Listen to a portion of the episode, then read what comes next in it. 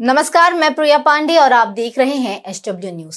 Twitter एक ऐसा माध्यम है जिसके जरिए लोग अपनी बात साझा करते हैं, कई घोषणाएं करते हैं, लेकिन टेस्ला के सीईओ एलन मस्क ट्विटर पर तहलका मचा देते हैं। एलन मस्क के एक ट्वीट के बाद बिटकॉइन के भाव तेजी से चढ़ गए थे। हाल ही में उन्होंने ट्विटर को खरीदने को लेकर एक ट्वीट किया था, जिसके बाद अचानक से ही माइक्रो ब्लॉगिंग वेबसाइट के शेयर में उछाल देखा गया। बात इतने तक ही नहीं रुकी, ट्विटर कंपनी वाकई सकते में आ गई थी और ऐसा कदम उठा लिया जिसके बाद एलन मस्क ट्विटर को न खरीद पाए। ट्विटर की ओर से जो कदम उठाया गया उसे पॉइजन पिल स्ट्रैटेजी कहा जाता है। आज हम इस वीडियो में पॉइजन पिल स्ट्रैटेजी के बारे में जानेंगे कि आखिर यह क्या है, और उसके साथ ही यह भी जानने की कोशिश करेंगे कि क्या ट्विटर द्वारा उठाए गए इस कदम के बाद भी एलन मस्क अब भी ट्विटर को खरीदने में इंटरेस्ट रखते हैं। तो चलिए शुरू से शुरू करते हैं। इस महीने की शुरुआत में खबर आई थी कि एलन मस्क ट्विटर के लगभग सात पॉइंट तीन पाँच करोड़ शेयर खरीदे हैं और इसके साथ ही वे फर्म में नौ पॉइंट दो प्रतिशत हिस्सेदारी के साथ सबसे बड़े शेयरधारक बन गए थे। इस खबर से ट्विटर के शेयरों में भारी उछाल देखने को मिला है। प्री मार्केट ट्रेडिंग में ट्विटर के शेयर छब्बीस फीसदी तक चढ़ गए थे। अटकलें लगने लगी कि मस्क ट्विटर के बोर्ड में शामिल होंगे। आगे जाकर ट्विटर के सीईओ पराग अग्रवाल ने अटकलों को विराम लगाते हुए ट्वीट कर बताया कि मस्क ने तय किया है कि वो बोर्ड में शामिल नहीं होंगे। इसके पीछे की वजह यह बताई जा रही है कि अगर मस्क ट्विटर के बोर्ड में बैठ जाते हैं तो कंपनी में अपनी हिस्सेदारी चौदह पॉइंट नौ परसेंट से ज्यादा नहीं कर पाएंगे। आगे जाकर मस्क ने ट्विटर को खरीदने की पेशकशी कर दी। चौदह अप्रैल को ट्विटर ने शेयर बाजार को बताया कि मस्क ने बुधवार को उसे एक पत्र भेजा है जिसमें कंपनी के बाकी शेयरों को खरीदने का प्रस्ताव है। मस्क ने ट्विटर के प्रत्येक शेयर के लिए चौवन पॉइंट दो शून्य डॉलर की पेशकश की थी, यानी कुल तैंतालीस अरब डॉलर की बोली लगाई थी।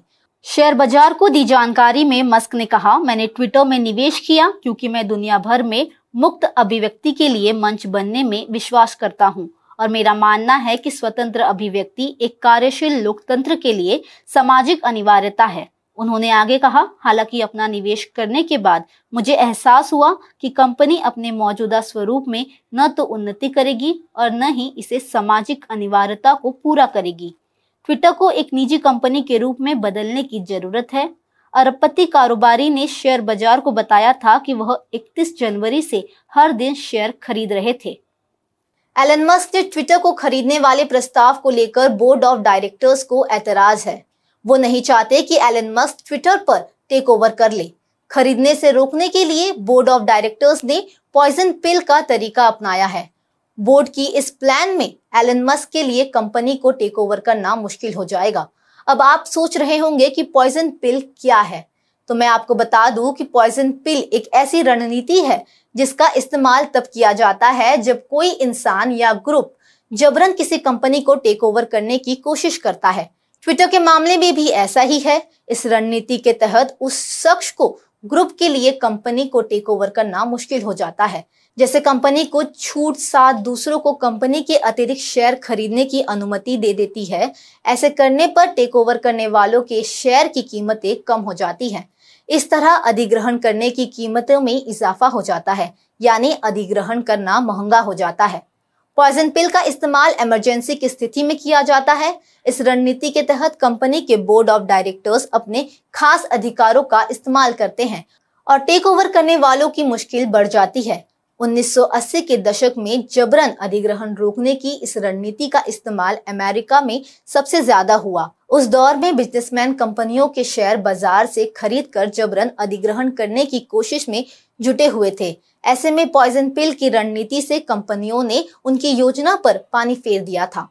ट्विटर ने कैसे किया पॉइजन पिल स्ट्रेटेजी का इस्तेमाल, आइए उसके बारे में भी आपको बताते हैं। ट्विटर बोर्ड ने यूएस सिक्योरिटीज एक्सचेंज कमीशन को अपनी इस बचाव योजना के बारे में विस्तार से बता दिया है। एक बयान में कंपनी ने कहा है कि एलन मस्क के ट्विटर के अधिग्रहण के अवांछित गैर बाध्यकारी प्रस्ताव के कारण इसकी जरूरत पड़ी। किसी कंपनी को टेकओवर की जबरन तब माना जाता है जब कंपनी को उसके प्रबंधन की मर्जी के बिना अधिग्रहित करने की कोशिश की जाए।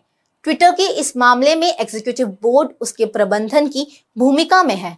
प्रतिभूति एवं विनिमय आयोग के पूर्व वित्तीय अर्थशास्त्री जोश व्हाइट ने बीबीसी को बताया था कि पॉइजन पिल किसी कंपनी को जबरन अधिग्रहण से बचाने के लिए बचाव की आखिरी कोशिश होती है।